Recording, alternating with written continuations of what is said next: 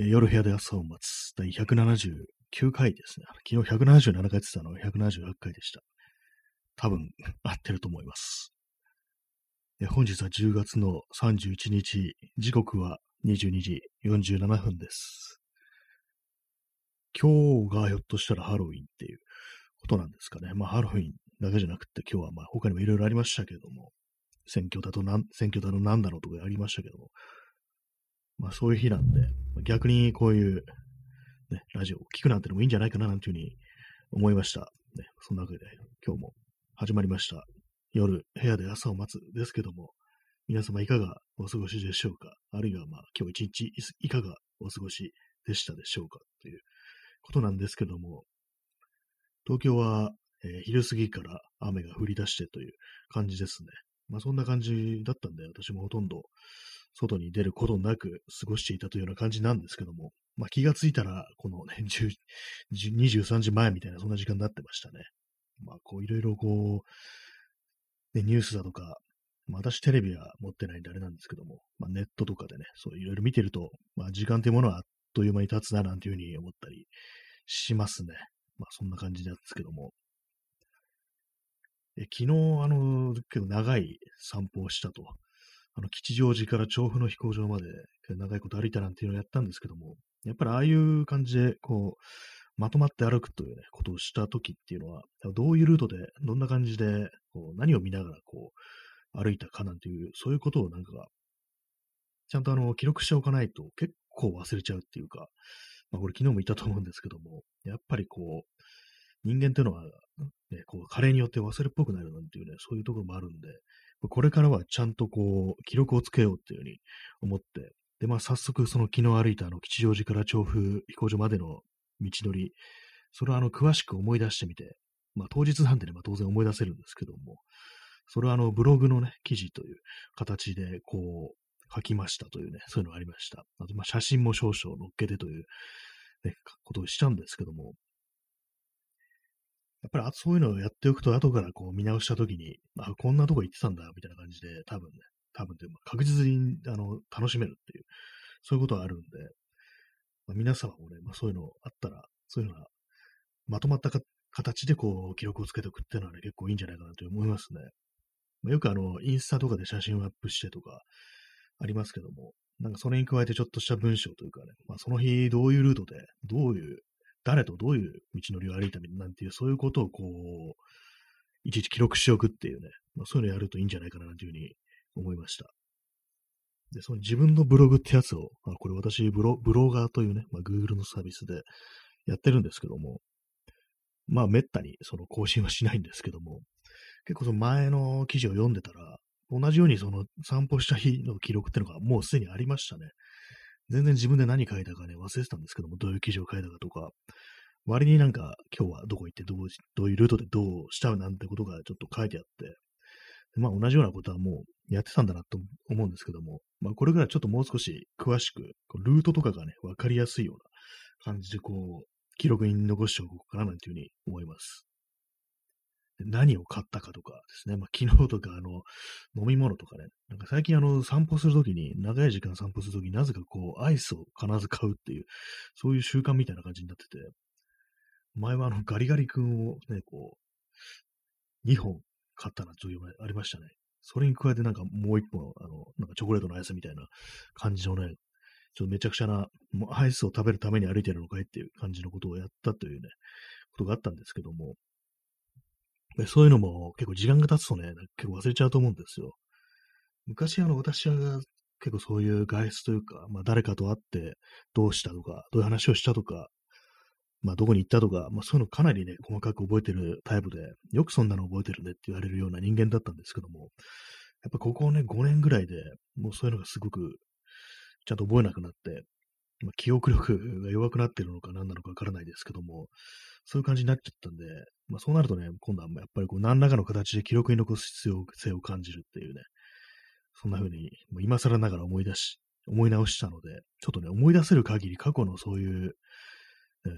記憶というものをね、こう、引きずり出して、こう、なんかメモっていこうかな。記憶して、記録していこうかな、というふうに思い出す、思いますね。で、まあ、数年前の、そのね、散歩の記録とかを、できる限り思い出して、ルートとかも、そういう風にね、やりたいんですよね。割となんか風景的な、ね、そういうのは割と覚えてると思うんで、それと、あと、Google マップのストリートビューとかを組み合わせていけば、まあ、それなりの精度で思い出せるんじゃないかってことは、あの、ね、今回、まあ、昨日の散歩のルートを思い出してて思ったんで、ちょっとそれをやっていきたいなというふうに思います。まあ、結構ね、めんどくさいというか、まあ、時間がかかるっていうのがあったりして、昨日もね、まあ、そんな、ね、ただのルートを思い出すぐらいなら、ね、当日のことだし、すぐできるだろうと思ったら、割にまあまあ、その、時間がかかってしまい、その書くのに、意外にね、大変な感じですね。だからまあ、その歩いた日にもうすぐそれつけるみたいな感じで習慣づけていけばいいのかななんていうふうに思ったりしました。ね、まあ、そういうようなことを思ったというのは、まあ、昨日の話ですけどもね。まあ、今日という一日はこうあまりまあいいニュースというものはそんなないですよね。まあ、当然のごとくという感じですけども、なんかまたなんかこう痛ましい事件みたいなものもありましたけども、ちょっとなんかもうしんどいんで、ね、特に触れないです。なんかね、こう、自分の精神衛生みたいなのも大事だなっていうふうに、まあ、思いますのでっていうね、そういうのあるんですけども、まあ、それはそれであれなんですけども、まあ、今日は雨でしたというね、そんな日でございました。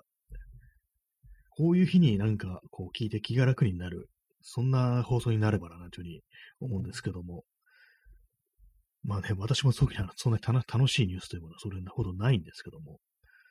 楽しいというかね、まあその、少しでも心がね、なんか安らぐような、そういうニュースというものが、ものがね、あればいいなと思うんですけども、まあ、昨日、昨日ですね、昨日まああの、あれなんですよ、まあカメラ、だいたいいつもその、カラーで撮るんですけども、まあ、だいたい今のカメラって全部カラーだろうって感じですけども、あのね、あの、デジタルカメラは、最近あの、レンズにつけるあの、赤いフィルターっていうものを買って、これあの、本来は、あの、フィルムに、フィルムのカメラとかで使うんですよね。まあ、っていうのも別にそのデジタルでそういうカラーフィルターとか使ってもあんまり見ないっていう、あれやりますからね。結局、そのカラーフィルターっていうのは白黒のフィルムで、青とかを濃く出したいときに、まあ、つけるっていう感じらしいんですね。で、まあ、それでこう、なんか最近あの、昼間外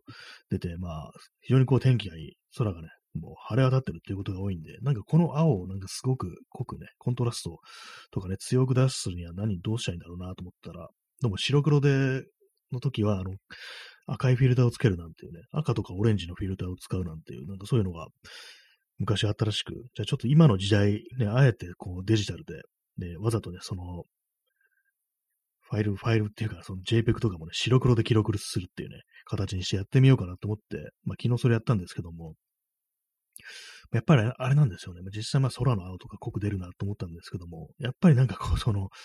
白黒で、カラーでこう、記録できるものをなぜあえて白黒でみたいな風にちょっと思っちゃったりするんですよね。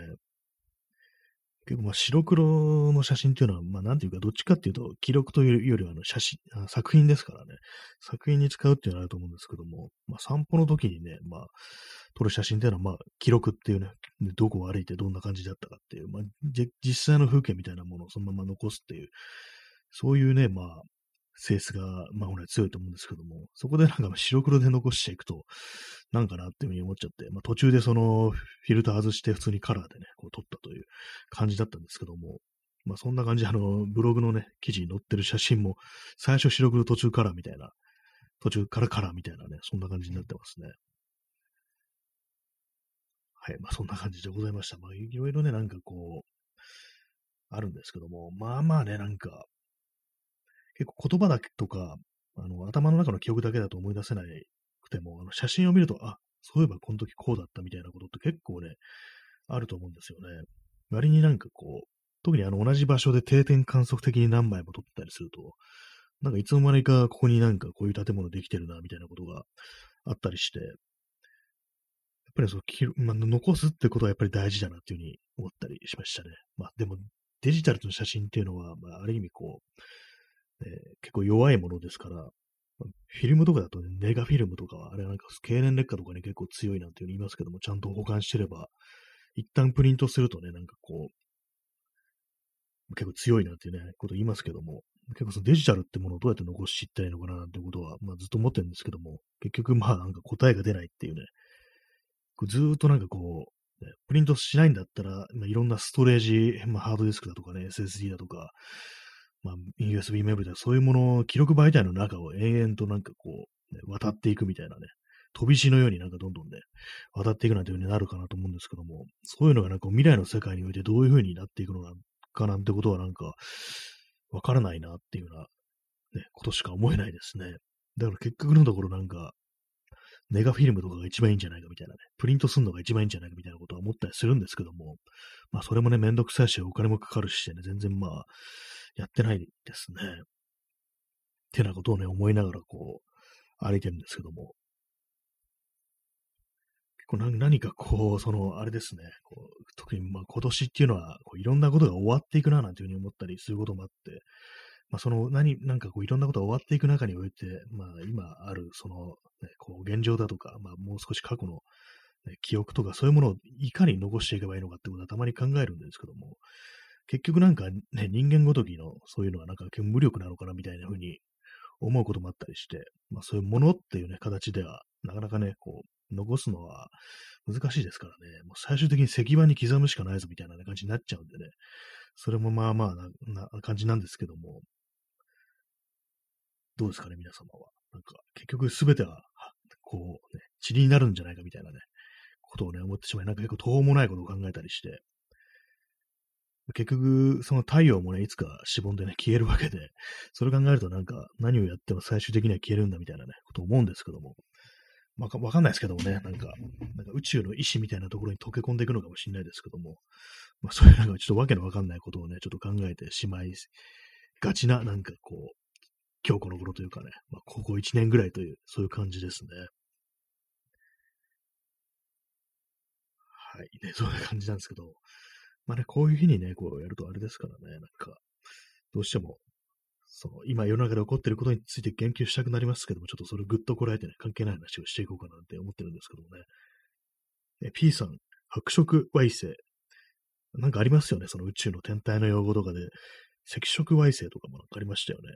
あんまりこう私、その、何がどうっていうのは分かってないんですけども、多分 SF とかにはね、こう頻繁に出てきそうな、そういうワードで、白色って何ですかね、ホワイトホール的なやつですかね。あんまりなんかその辺のこと分かんないんですけども、で、なんか SF 映画とかでたまになんか目にするワードみたいな感じで、結構ね、SF あんま見ないんでね、あれなんですよね、あの、インターステラーとかなんか有名ですけども、よくわかりませんでしたね。なぜ重力は時間を超えるんだろうとかね、なんかこう、ブラックホールに乗り飲み込まれるとなんかどっかから出てくるみたいな、なんかそういう描写とかいろいろありましたけども、いいまいちなんかよくわかんないけど、なまあなんとなく面白かったみたいな、なんかそういう感じでしたね。私、あの映画。まあ、非常にあの評価が高い映画で、まあ、実際まあ面白いなというふうには思うんですけども、なかなかそれ理解するとなると、その SF の素養みたいなものがないとね、ちょっと難しい部分もあるのかななんていうふうに思ったりしましたね。えー、P さん、白色矮星は恒星が最終的に収縮した状態。ああ、寿命を迎えた星っていう、そういうことなんですかね。まあ、それで最終的にそういう状態になって、最後は消えるということでしょうか。宇宙難しいですからね、なんか人間のね、あれでなんかどこまで理解できるのだろうかみたいなことあったりして、何何もわからないですよね、宇宙って。結局、どうなのっていうね、なんか本当 なんかバカみたいな感想出てくるんですけどもね、なぜ地球に人間がいるんでしょうかっていうね、なんでここに知的生命体で呼ばれるものがいるのかなんていうようなことを考えるんですけども、いや、考えてないですけど、まんま。たまにそんなこと思ったりしますけどもね、もう、わけがわからんわってことを考えちゃったりしますね。たまにこう天体写真とかで、あの、なんとか星雲だとかね、もう遠いなんかこう宇宙の果ての、こう、美しいね、星々の写真とかを見るんですけども、これの、このなんか、この星雲のガスのほんのわずかな部分が地球何個分みたいな、なんかそういうのってありますけども、ちょっとね、頭が変になりそうな感じになったりして、ってことを考えますね。なんかこう。割とあの、天体写真で結構ね、好きというかね、なんかちょっと不気味だけどなんかいいなっていうような、なんか引きつけられるものがあるっていうのは私あの、馬頭星雲っていう、馬の頭の星雲っていうのがありますよね。まあ、その名前の通り、なんか、その馬の頭みたいなシルエットが見えるというものなんですけども、なんとなくあれなんかたまになんか眺めたくなる、そんなことがありますね。じっと見ててなんかちょっとね気持ち悪くなってくるんでね、あれなんですけども、結構ああいうなんか本当になんか巨大なものっていうのってやっぱり怖いですよね。なんか何でもそうですけども。よくまあそのネットとかでね、その怖いものとしてね、そう大きいものの画像だけを集めたとかね、なんかそういうまとめサイトとかありますけども、ああいうのをこうじーっと見てるとなんかわけのわからない感じになってきますね。結構あの私あの子供の頃熱を出すと、ちょっとなんか言葉で説明するのが難しいんですけども、あの目の前になんかこう、よくわからない、その、なんか線みたいなのがこう左右行ったり来たりして、でそれをね、こう、まあ夢、夢の中ですけども、眺めてると、なんかだんだんだんだんスケール感がおかしくなっていって、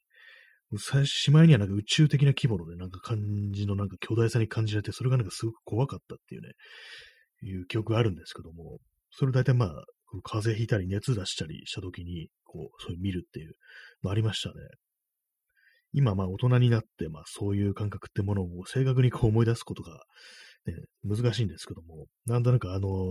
うっすらとしたなんかその感じっていうのは、ちょっとね、今でも残ったりしてますね。まあ、こんな感じで大人になってもずっと覚えてるっていうような、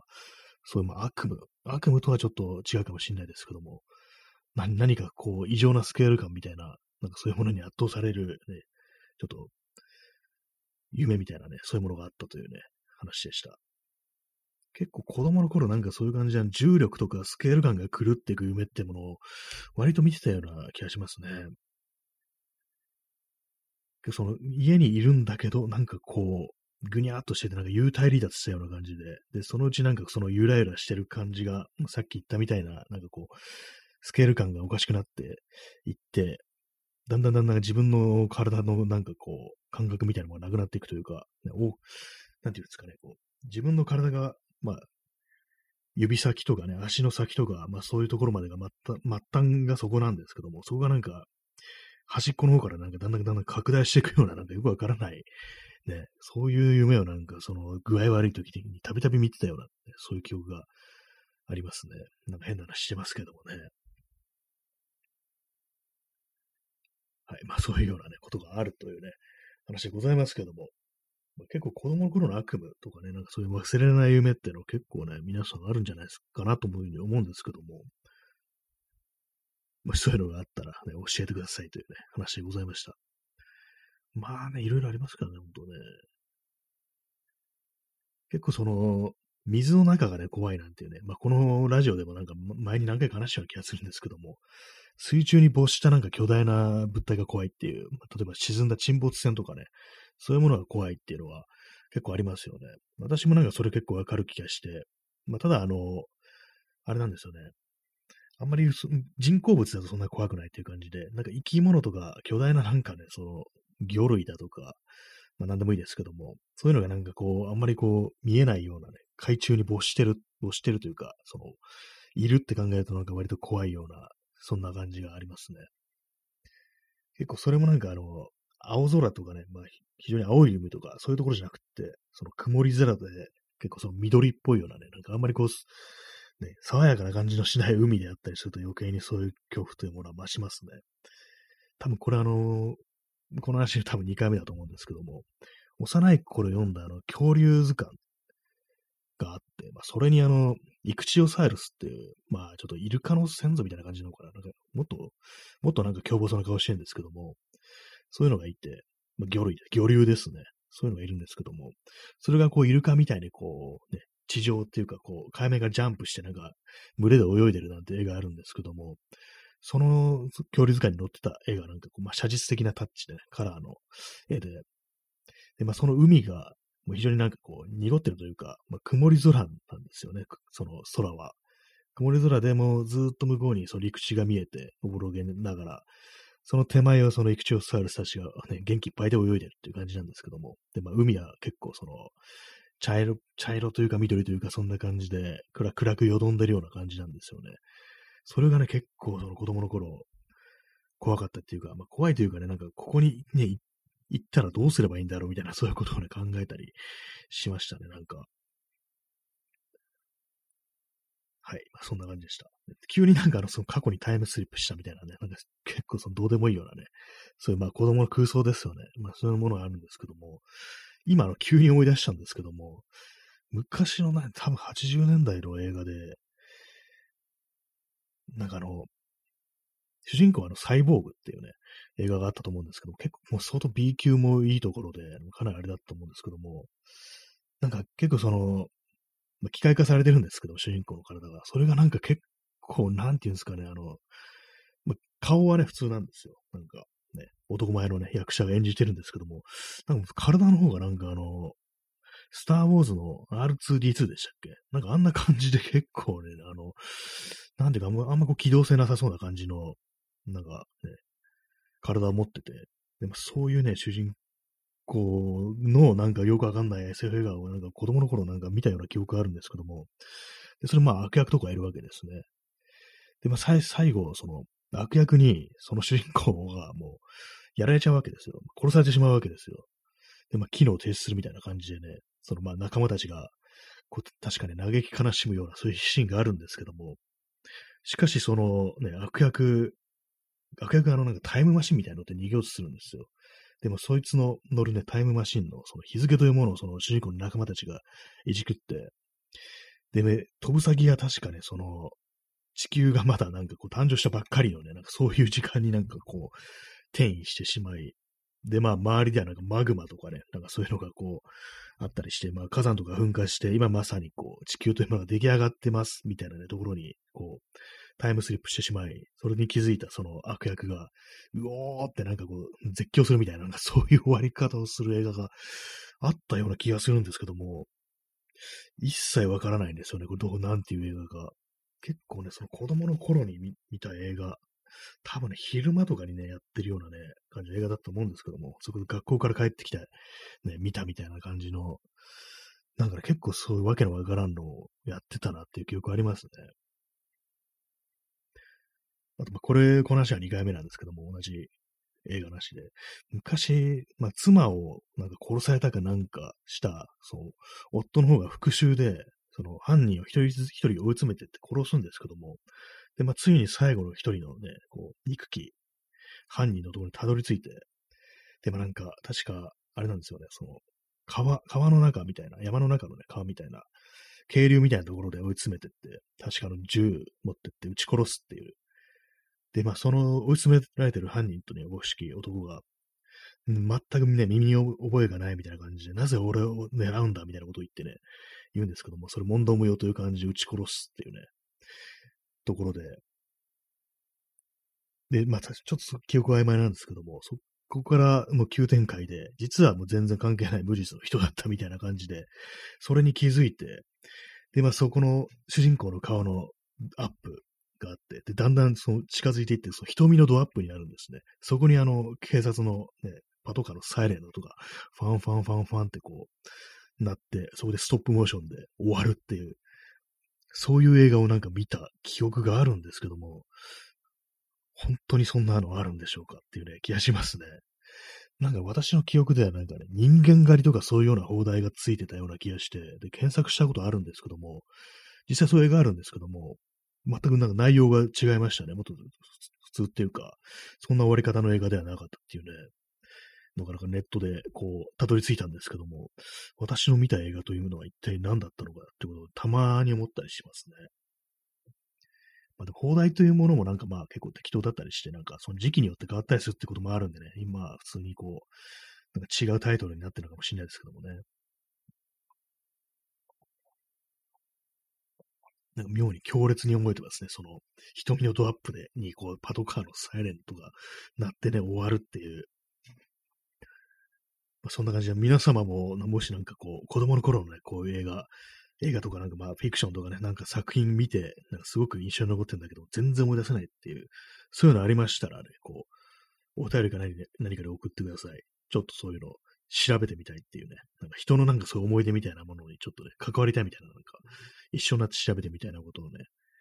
思うんですけども、もしね、ありましたら教えてくださいという話でございました。まあ、私のね、見たやつ何だったんですかね。なんかサイボーグっていうね、そのさちょっと前の、そのあの話、最終的な悪役がその太古の地区にタイムスリップしてしまってやつ、なんかサイボーグっていうタイトルかなと思ったんですけども、確かね、それは違違いますね。それはあの、ジャンクロード・バンダムの映画でね、同じサイボーグってタイトルだったと思うんで、そっちは普通の、普通の B 級って言ったらあれですけども、まだ、まだ正気な感じだったと思います。私のね、その見た、そのね、首から下が R2D2 みたいなね、ロボット、ロボットというかサイボーグの映画は、まあ、子供の自分が見ても、これはちょっとな、みたいな風に思うくらいのね、あれな感じの、そのね、描写だったんで、まあ、本当にな、なんだ、なんなんですかね、実際、実在しなかったらどうしようっていうね、私が頭の中でこう思いついた作品だったらと思うんですけども、まあ、だとしたら、まあ子供の想像にしてはまあまあ面白いぞっていう風にね、思ったりするんですけども、まあそんな感じで、ね、結構いろいろありますよね、思い出せない映画とか。なかなかこうね、確認ができないっていうのありますからね、そういう子供の頃っていうのは、タイトルとかね、そういうの覚えてないし、よく私、怖いもの、怖い話のね、本とかを、こういろいろね、大人になってから見てみたいなっていうふうに子供の頃見て、読んでた本とか思うんですけども、で、まあ、なん、いくつかは結構ね、突き止めたりして、実際にまあ、その、古本で買ったりして、まあ、この放送とかでね、こう、話したことがありますけども、まあ、ある程度有名な作品だったらね、こう、あれなんですけども、全然こう、もうどうでもいいような、その辺のね、なんか本当にこう、コッパみたいな感じでね、こう売ってるようなね、どうでもいい感じの子供騙しの本っていうのは、なかなかね、こう、突き止めるのは難しいっていう感じで、まあ、ああいうの本当になんかこう、あれですね、古本ハンターみたいなね、人がいないとね、素人にはちょっと難しいのかなというふうに思いますけども、全然こう出版社なの覚えてないし、表紙とかもね、全然覚えてないですからね、タイトルも覚えてないしっていう。ただ本当に中に載ってた挿絵がすごく怖かったとかね、なんかそんなことでしか覚えてないっていうね、そういう作品が結構あるんですよね。まあ、いつかね、こう、思い出したいものだなと思いながら、まあ、そのまま死んでいくんだろうな、というふうに思ったりすることもありますね。はい。本当になんか今日はね、こういろいろある日ですけどもね、10月最後の人が、まあね、こう、選挙があったりとかね、まあ、そのハロウィンだとかなんかそういろいろありますけども、全然こう関係ない話をしてますね。まあ、ハロウィンよくわかんないですからね。別にかぼちゃの頭とか被ってないし、お菓子とかね、あげてないしって感じですけども。まあでもなんかあの渋谷の交差点なんかすごい人がいるいたみたいで、結構そのコロナ前の感じに戻ってるっていうようなことをね、こう、そそれを撮りに行ったね、写真家の方が言ってましたね。大丈夫なんですかね？なんかコロナ前のね、こう、水準に戻ってるってなるとかなりのもんですよね。一体どうなってしまうんだっていうふうに思いますけどもね。こっから先まで1ヶ月とかだったりして、12月の頭とか、ね、こう、やべえぞやべえぞみたいな感じになって、で、年末あたりでね、本当に、本当のやばやばいね、状態になるみたいな感じになったら、まあ、去年とね、ちょっと似たようなね、展開になっちゃうんじゃないかなと思うんですけども、まあ、実際どうなんですかね。あんま、まあ、こういうふうになんか、こう、どうなるんだろうっつって、本当にこう、まあ、実際まあそういうふうにならなかったとしても、あれですからね、ほら、見、見たことかみたいに言うのはおかしいですからね。全然何も起こんなかったじゃんっていうね、そういうふうなこと言う人たまにいますけども、ね、取り越し苦労だよみたいなこと言いますけども、やっぱこう、ね、ウイルスというものに対してはもう最大限の、こうね、こう、怪我心を持って対処するというのがまあ正しいと思うんでね、まあ、そこでなんか、結局何でもなかったじゃんっていうようなね、こう、態度というものは非常におかしいっていうようなことは、まあちょっとね、思ったりしますね。はい、えー、というわけでね、お送りしてまいりました。今日は多分第179回ですね。